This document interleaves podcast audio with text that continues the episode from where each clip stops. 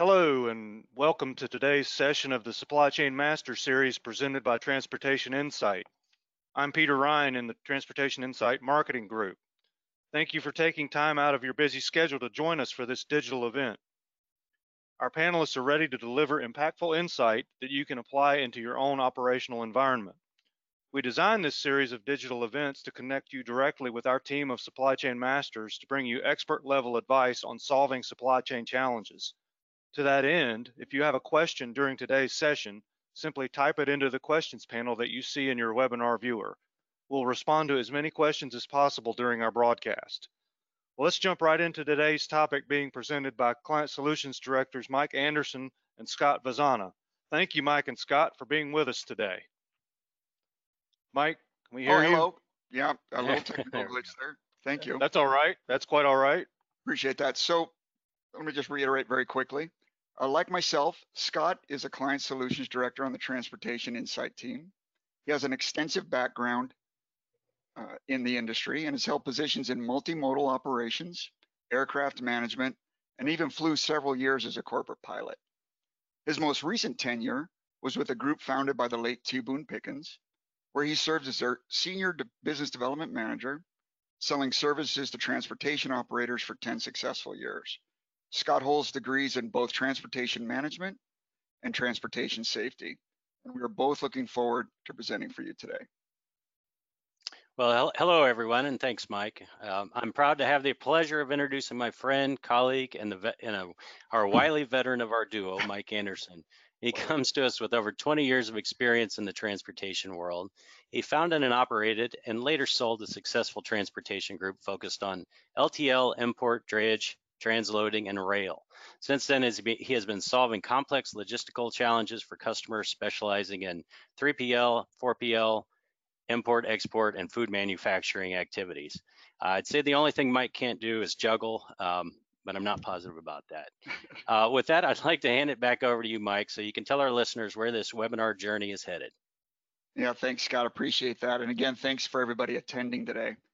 And so we're going to talk about today's topics. Really, we're talking about the bullwhip effect. Uh, to get started down that path, we want to get on the same page for basically a description of uh, what a supply chain is. I'm not going to go into real great depth about it.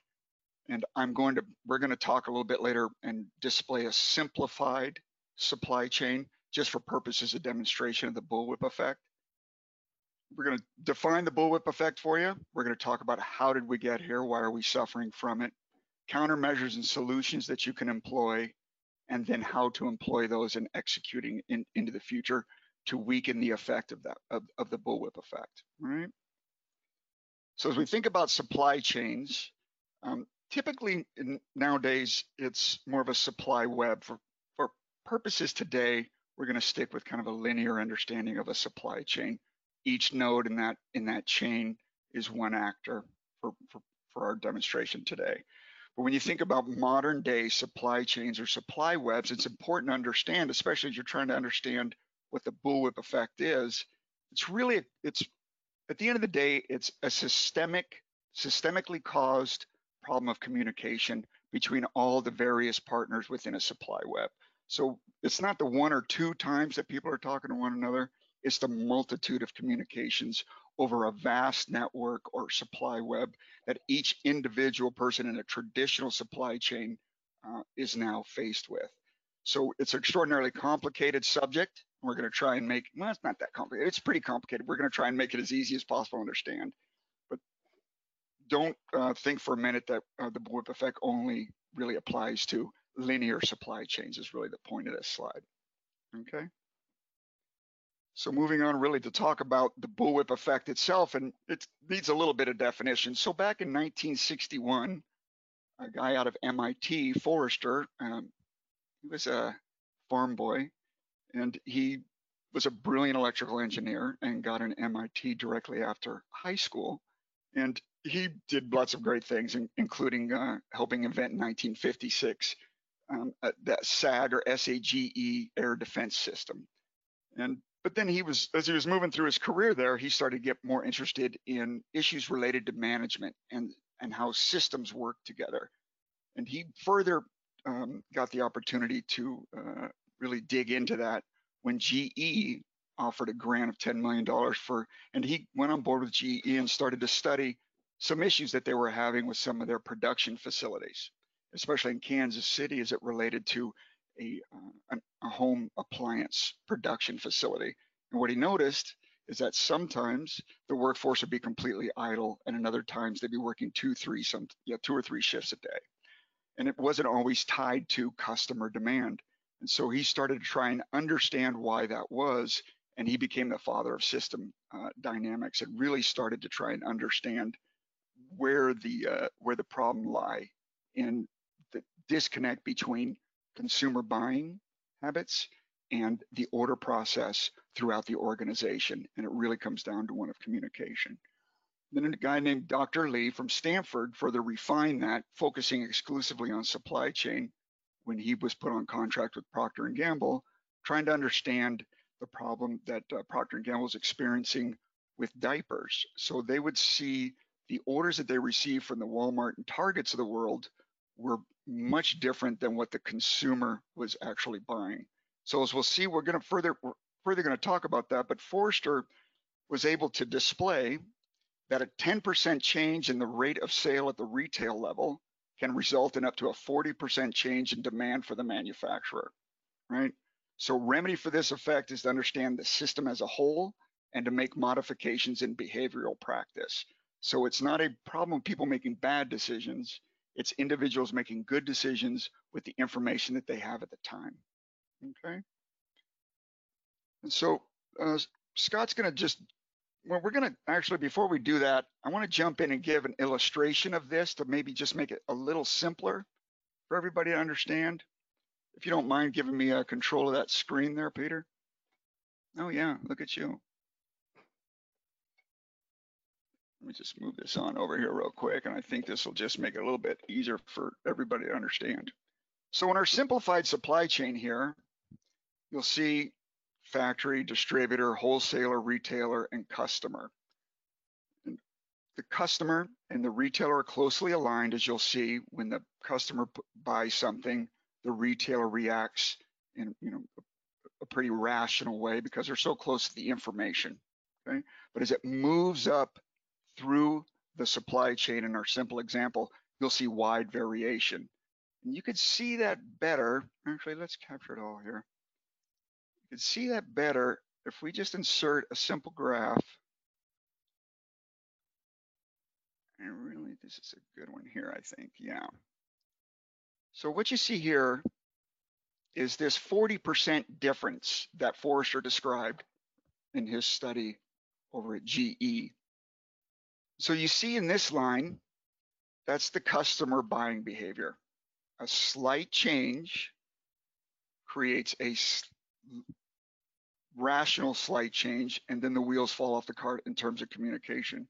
So what's happening through the supply chain at the wholesaler, distributor, and factory level is that they are rounding up, making uh, decisions with the information that they have, or rounding down. So what you're going to end up with is a bunch of inventory on the shelves uh, for products that people don't want to buy and nothing available uh, on the shelves for products that people want to buy.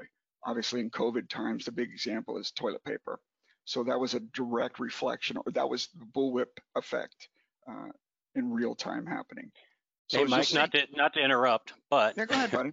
I, I think it is worth reiterating that that fact that you stated there that that a 10% change either at the beginning or end of the chain does uh, account for a 40% fluctuation in the middle. And it, this graphic really demonstrates that um, on both yeah. sides in the table and the graph. Yeah, I think it's really interesting too is that the overreaction happens in, in, a positive sense, for lack of a better word, and in a negative sense. And you see the person who suffers typically most is the fa- at the factory level because simply because they're the furthest away from the, the, the information that is necessary to make better decisions, right? So they're not making they're not they're not making poor decisions uh, because they're not good at their job. They just again don't have the right information. So that I think is an incredible demonstration very quickly of what the bullwhip effect uh, uh, shows in real time and, and backs Forrester up, obviously. All right, so you're back in control there, my friend.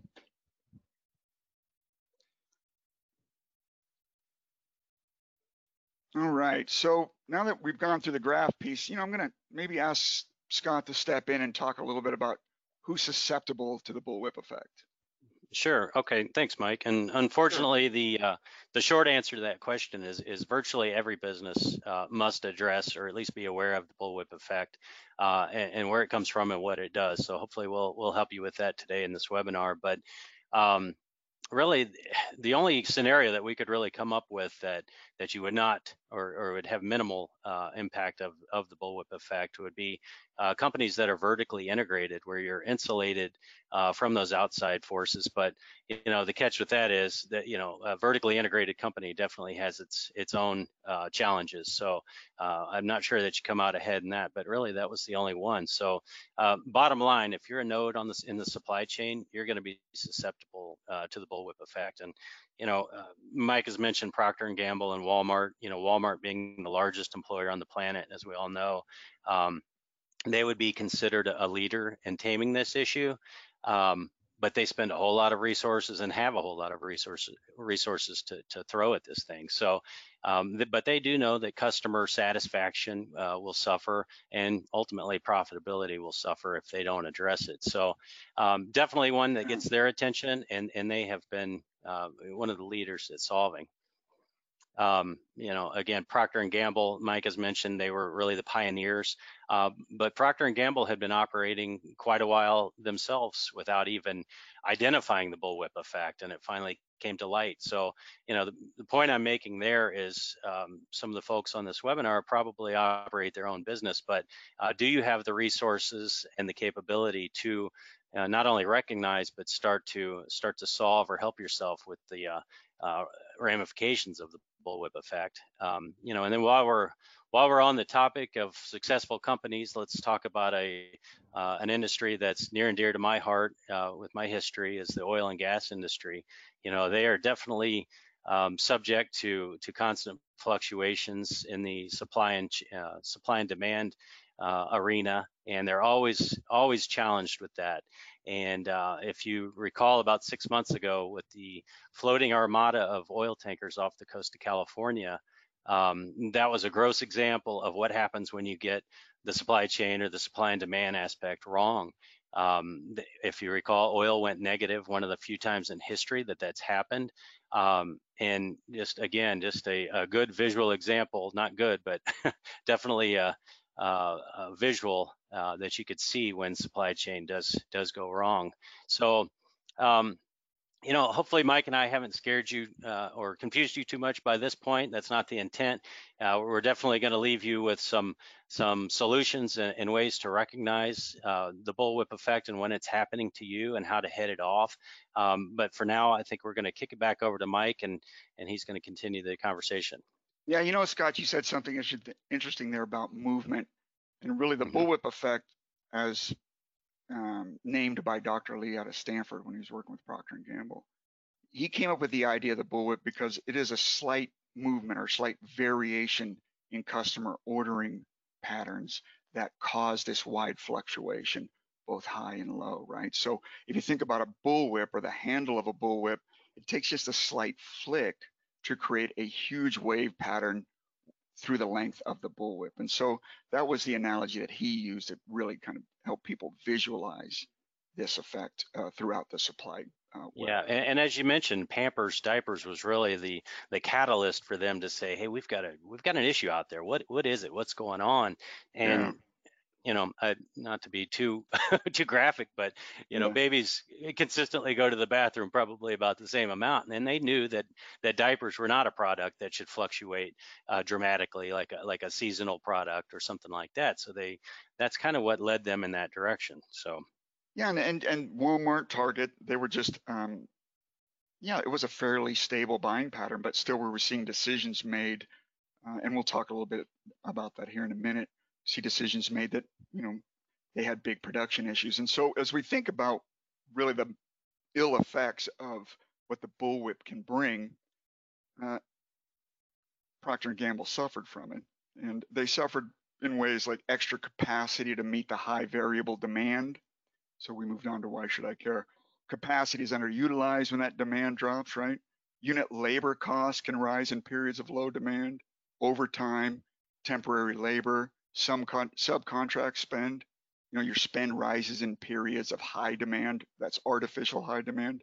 And variable demand also increases lead times, causing excess inventory, right? So when Forrester was thinking about this, he was thinking about a stochastic problem, which is really just a fancy word for uh, uh, irrational variability, right? So extreme variability that it's difficult to understand what, where that variability comes from, right? So thus the bullwhip effect really can uh, be very expensive.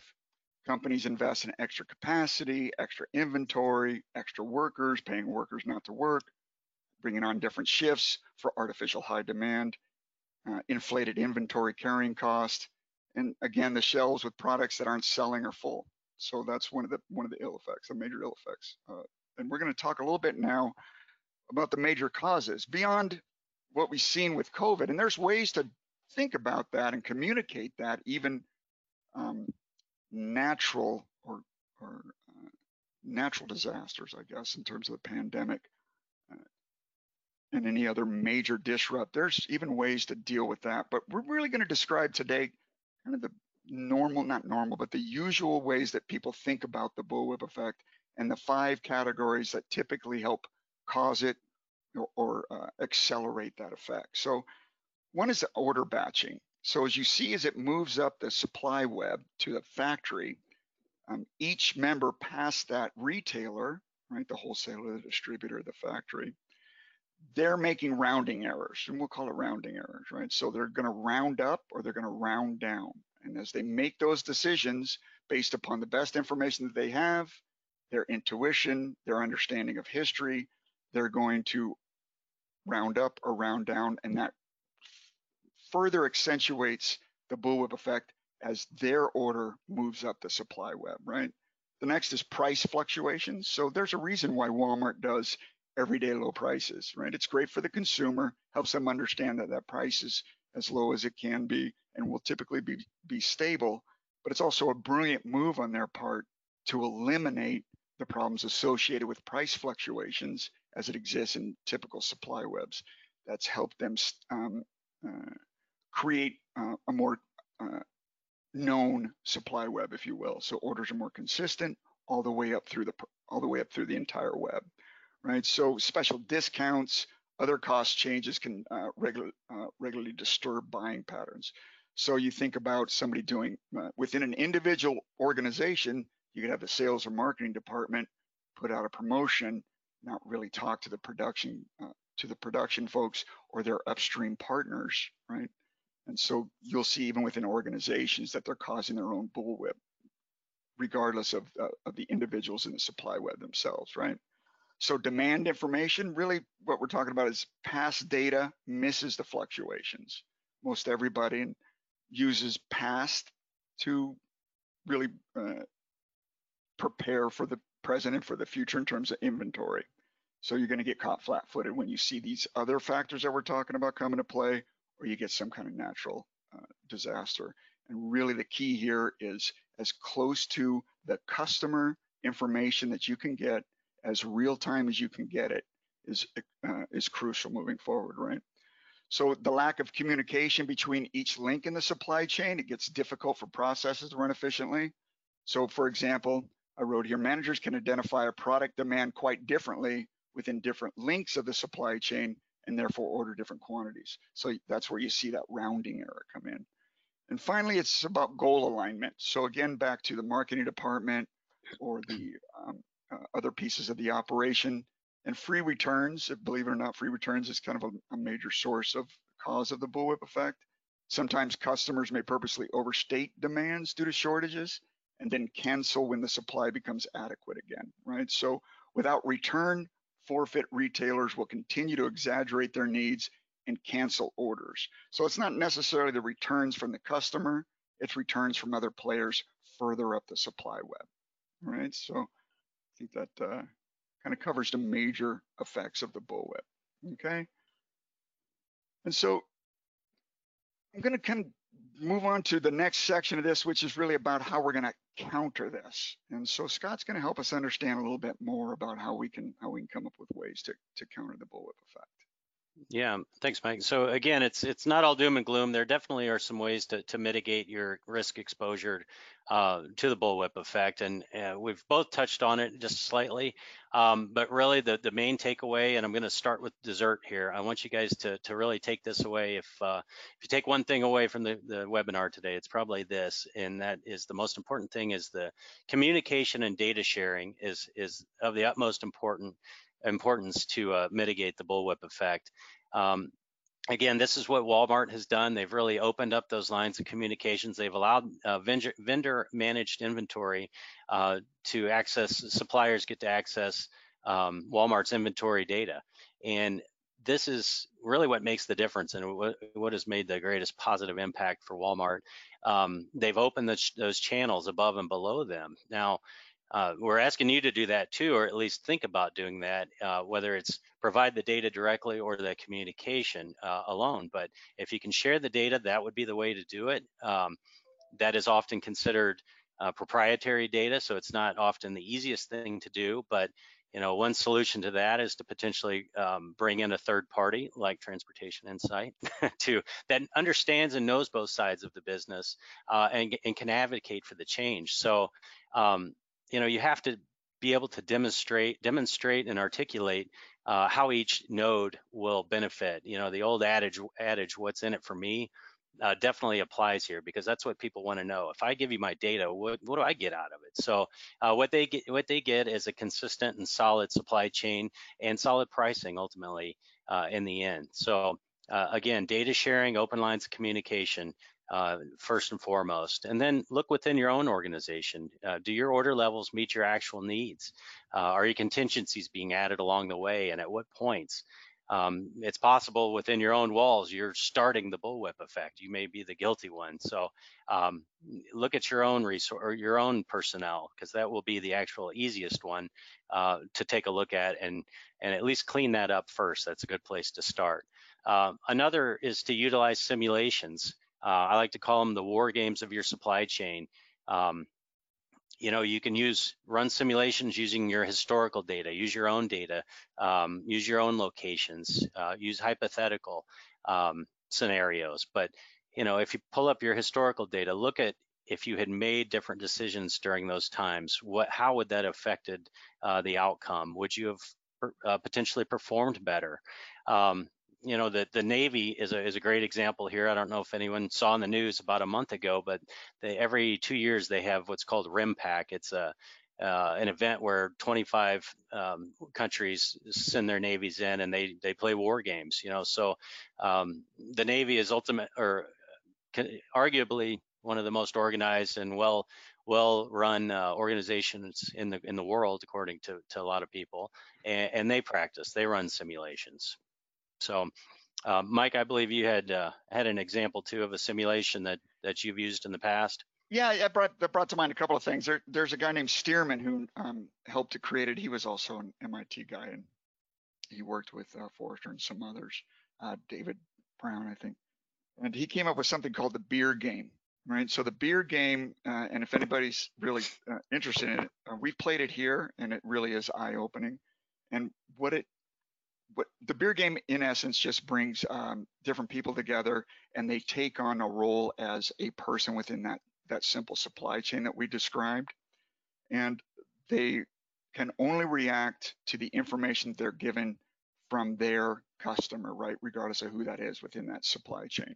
So uh, we saw very very very quickly human behavior is uh, and you can play it over and over again and it's always the same result people will round up, people will make decisions based on intuition. They've got to guess, they got to play cagey, and it really becomes a a story of uh, how do I react in a way to second guess two or three members up or down that supply web. So it's it's really eye opening. It's called the Beer Game by by Sterman. I think that uh, I think that any, any who those who have not played that game will get will get a lot out of it. And I also wanted to mention really quickly too on this, what can you do? You know, in working with a couple of new clients that um, recently came on board uh, of mine, um, their excitement at the uh, our at Insight Fusion and our ability now to provide them with real-time data along with historical data and to be able to drill down in this this graphic dashboard of uh, every possible variable that you need to capture within your within your network, your transportation network, including you know SKU profitability, some discussion about margin management. That's a fairly sophisticated use of it, but you can really start to understand what your order profiles look like, start to understand what you should actually be charging for transportation to a given region based upon different criteria. So that's a very exciting, um, relatively new product coming out of Transportation Insight that uh, a lot of my customers are very excited about just the amount of business intelligence and actionable intelligence they can use off of that. So I just thought I, I got excited about that, so I thought I'd mention that. Yep, definitely worth a mention. Um, Mike, you talk about beer, I talk about the Navy. Makes sense. Perfect. right. Um, so, so moving on, um, another way to mitigate the bullwhip effect is to uh, research alternate sources. You know, consider onshoring versus uh, offshoring. Maybe this is a time to to look at that. Um, don't leave yourself at the mercy of one supplier, as Mike mentioned. You know, we're, we're parts of a we're parts of a supply web. So um, make your web bar bigger, make it stronger and, and look for alternate sor sources, you know, and then um, back to the, the data aspect. I know, I know we're talking a lot about data, but, but we love data at Transportation Insight. I can guarantee you that, you know, we often say in God we trust, all others use data. Um, and that couldn't be any more true. We, we really get excited about it. And, um, you know, we, often see our clients, uh, they have data, they have no idea what to do with it. They have it coming in from channel after channel. Uh, a lot of the time it ends up on the shelf with no real intent or purpose. Um, so that's where a group like uh, uh, Transportation Insight comes in and, and, and looks at that historical data. How are you gathering it? And, and what could we what could we do with it for you? Um, you, that can be generated into usable business intelligence. Um, and that's what Transportation Insight was founded on ultimately 20 years ago. Um, it matters, it works. And as Mike mentioned, our Insight Fusion program really gathers that data into, into a dashboard that you can use. Uh, it's at your fingertips, web-based. Um, not to make it a commercial, but it's definitely worth a, a, mention. It's a neat product, and we'd be happy to show you that after the webinar uh, if you'd like to contact us. But you know, Eh, not to sound too cliche, but you know, your historical data can really open and give you the keys to the future, and, and it's true. So don't don't let the uh, don't let history repeat itself. You know, use what you have at your fingertips. So, um, and Mike had mentioned a little bit about uh, the ability to quantify your promotions policies uh, and procedures and how they affect your operations. You know, your marketing department decides it's time for a sale. That's great but do you really know what that means to your operation overall? Does it ultimately mean profit in the end? Um, you know, there's a common rule of thumb in the e-commerce world that that 20% uh, of the products account for 80% of the uh, of the profit, which is great. But if you're flying blind without systems in place, uh, you're running a very high risk of of damaging your uh, profitability. So, you know, uh, just, yeah. Go ahead, Mike. You want to add no, sorry. Yeah, no, it's just that's a good point. Okay. Yeah, you touched on that earlier, but but very important, and and of course the everyday low price um, model, uh, as you mentioned with with Walmart and, and others, really promotes. That's the key to promoting a a consistent and uh, a steady supply chain. Now, you may be saying, well, you know that's not i'm not the one who has to deal with it but but you do in the end because if your supplier is not happy uh, it can affect you. It can raise your rates it can raise your prices um, it can damage your customer um, satisfaction levels so definitely you have to take it into con consideration and uh, and ultimately see what your uh, margins look like all the way through. So you have to have that visibility uh, through all all aspects of your supply chain and transportation programs. So um, Another thing that, that Mike had mentioned was uh, batch orders, and, and what I'm going to tell you is to limit that, limit the number of uh, of batch orders. But you know, transportation may seem cheaper, and, and or warehousing may seem cheaper than transportation in times. But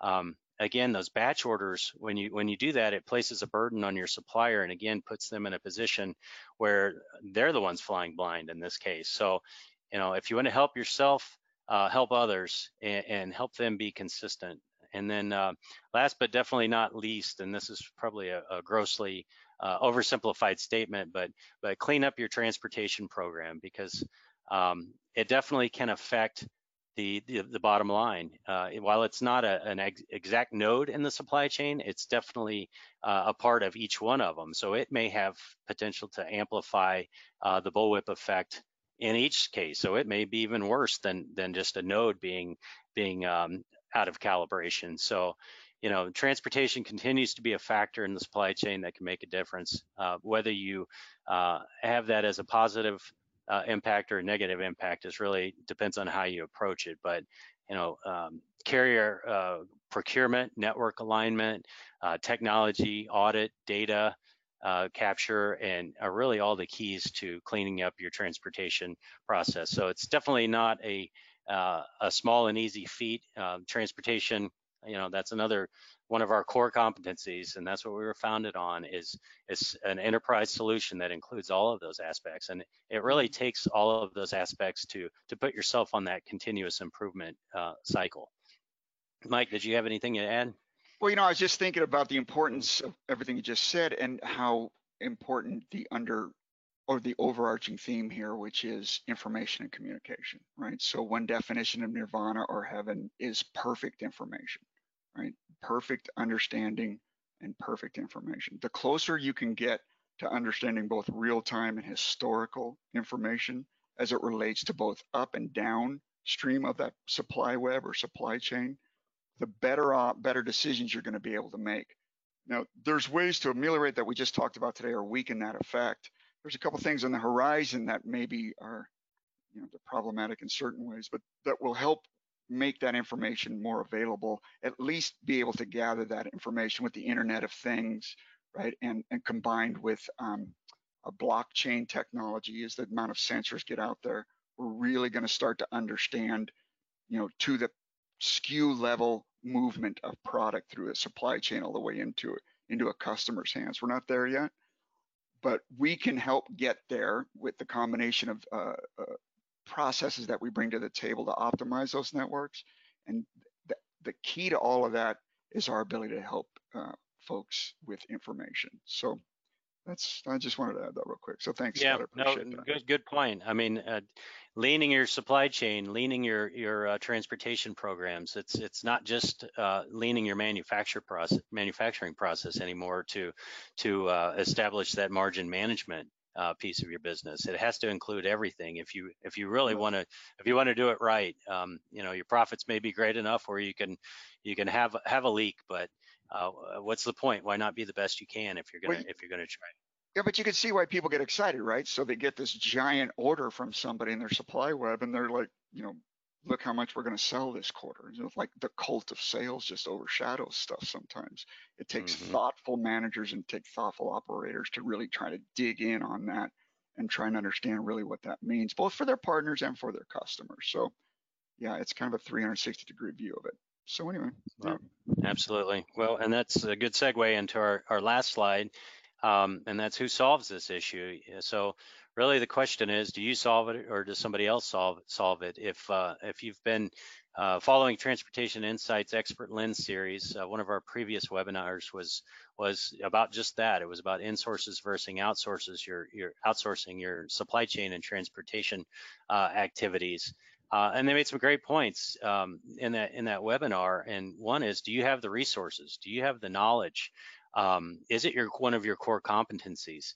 And, and if it's not, um, if you if the answer is no to one or any of those, it's really uh, consideration should be given to, given to to bringing on a third party to to help you with that process.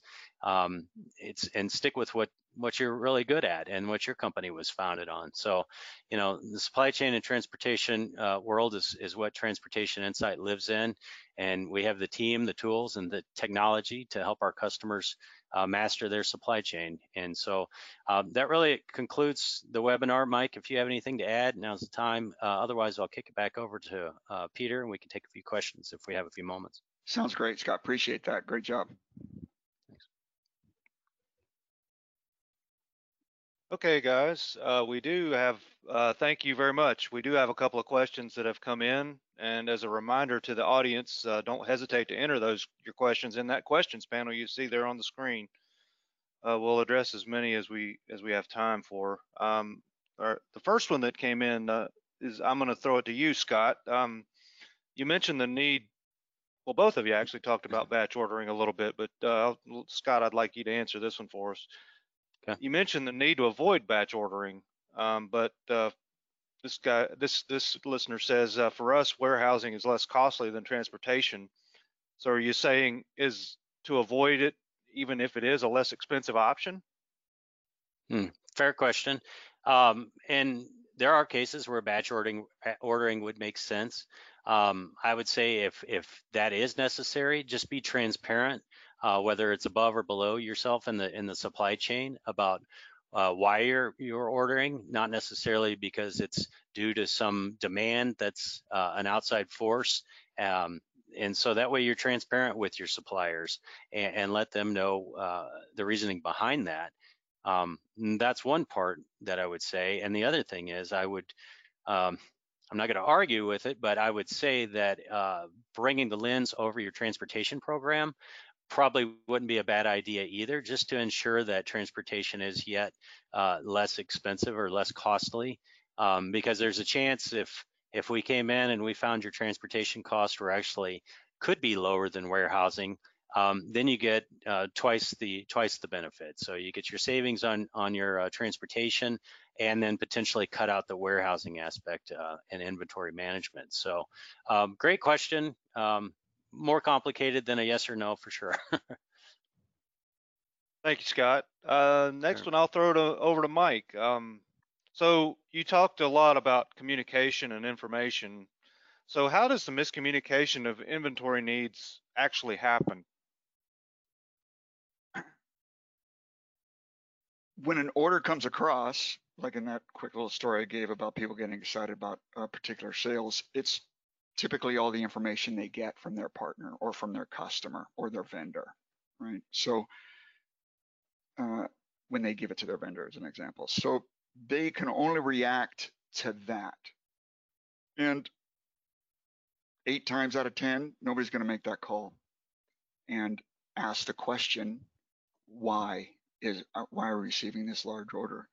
Uh, it's typically not a question that jumps to people's minds in my experience anyway. So that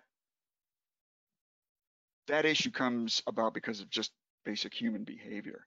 They react to that, uh, and if it if there's any fluctuation that's at all consistent, that's going to, as we saw in the uh, in the graph, that's going to reverberate all the way through their vendor network uh, as as they're seeking those raw materials or whatever supplies they need to bring into a value-added uh, uh, operation or manufacturing facility to put that together to get it on out to the wholesaler that, or the distributor. So really, it's just not thinking through to get no, not that's the wrong word. Not reacting so quickly and maybe just make that phone call. That's really one of the a basic way to deal with that right away. Why this order so large? Well, geez, you know, we got this giant order from these folks. Maybe people start talking to one another. That's okay for the one off, the two off. Maybe you know do that four or five times, and all of a sudden you're bugging everybody, and you're not able to react quickly. And so that's where the system starts to need to evolve, and the system needs to uh, be better informed in terms of that information. So really, what you're trying to find is a pathway. Well, identify those pieces of information, then create a pathway for that information to get to those folks that are making those kinds of decisions so that they can make the you know the thousands of decisions that they have to make on a given day week month or quarter or year right so that's really that's really uh, uh, typically why that happens And Mike, I'm gonna I'm gonna take this as an opportunity to reiterate that that statistic. Uh, 10% 10% change at the beginning accounts for a 40% fluctuation. Yeah. You know, It's just- definitely a take take just away. people not knowing and over and not overreacting they're not they don't they they are overreacting or underreacting it's just uh they're just they're just making the best decisions they can with the information they have at the time Yeah. Right, not having access to the information they need. Yep. Mm. Okay, thanks, Mike. Um, so this this one I'll pose to Scott. Um, so you guys mentioned technology a few times during your during your talk here. So is there any software available that that really solves the bullwhip issue? Okay. Um, yeah, the answer is no. And the answer is yes. so um, there is no specific software, at least that we're we're aware of, that's that's dedicated to to the bullwhip effect. I would say. Um, however, there are other uh, pieces of software. If if all pulled together, uh, Mike mentioned one is is Insight Fusion that we offer at, at Transportation Insight, which is ultimately business intelligence uh, that you could use and and make and take action on. Um, but there are there are other technology components that feed into that uh, Insight Fusion program. So yes, you have um, TMS programs, you have audit programs, you have the business intelligence, you, you have supply chain analytics programs. You know, short of a of an AI program that doesn't exist yet that I'm aware of, maybe Walmart has it, but um, I'm sure it would be costly. Uh, that would actually run the formula in real time.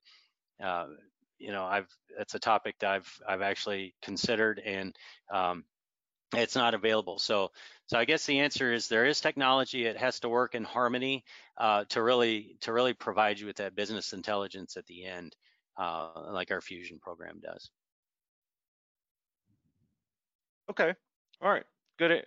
Thanks, Scott. Um, actually, we had a uh, another another question come in um, from the audience and I'll throw this out there and and and let you let you guys decide who wants to take it. Um, would it be a correct statement that the bullwhip effect is accentuated by lead time of supply and non-flexible manufacturing?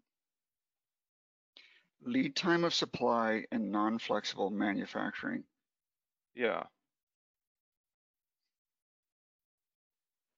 Lead time. If it's an extended lead time, if you have more time and you ask the right questions, I'm not quite sure. I'd have to really understand the specifics of the uh, of the interaction, right, to, to, to fully answer that question.